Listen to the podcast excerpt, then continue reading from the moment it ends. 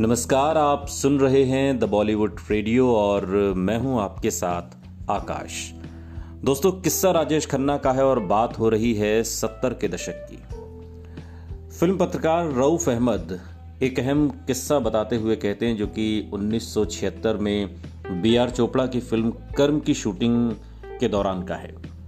निर्देशक B are Chopra Kashmir के श्रीनगर की हसीन वादियों में अपनी पूरी यूनिट के साथ शूटिंग की तैयारी कर रहे थे।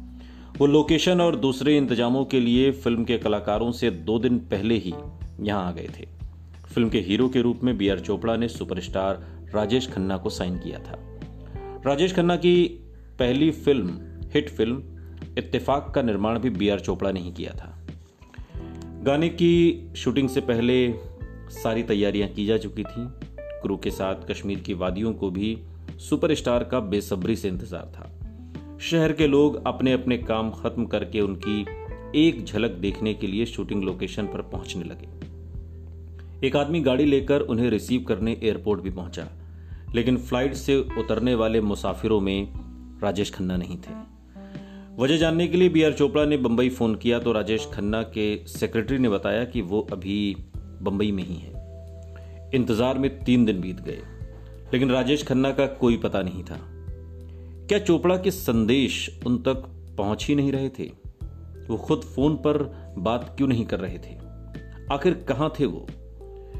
आखिरकार तीन दिन के इंतज़ार के बाद वो खुद नहीं आए, बल्कि उनकी बिज़नेस क्लास के हवाई टिकट पर उनका बावर्ची गोपाल श्रीनगर पहुँचा। गोपाल उनका संदेश लेकर आया था। काका जी की तबीयत खराब है, इसलिए वो शूटिंग पर नहीं आ सकते। सुपरस्टार की शोहरत अब उनकी सनक की वजह से और ज़्यादा बढ़ रही थी। स्टार्डम हासिल करने के बाद जो भी जातियाँ एक स्टार कर सकता है, वो उसकी जीती जागती मिसाल थी। और इन जातियों की शुरुआत भी इस घटना से कुछ साल पहले ही हो चुकी थी। सुपरस्टार्स की ऐसी सोच को लेकर सलीम खान एक दिलचस्प कहावत के ज़रिए उसे बयां करते हैं। यह आमतौर पर एक्टर्स के साथ होता है। संस्कृत की एक कहावत है, जिसका अर्थ है कि जब एक गाँव से बैलगाड़ी दूसरे गाँव जाती है तो एक कुत्ता जो धूप से बचने के लिए गाड़ी से नीचे चलता है, गाड़ी के साथ साथ वो ऐसा बार बार करता है। कुछ सालों बाद वो सोचने लगता है कि गाड़ी मेरी वजह से चल रही है। तो जब एक के बाद एक फ़िल्में हिट होने लगती हैं तो एक्टर को लगता है जैसे ये सिर्फ़ उसकी वजह से हिट हो रही हैं। सुनते रहिए। द बॉलीवुड रेडियो सुनता है सारा इंडिया।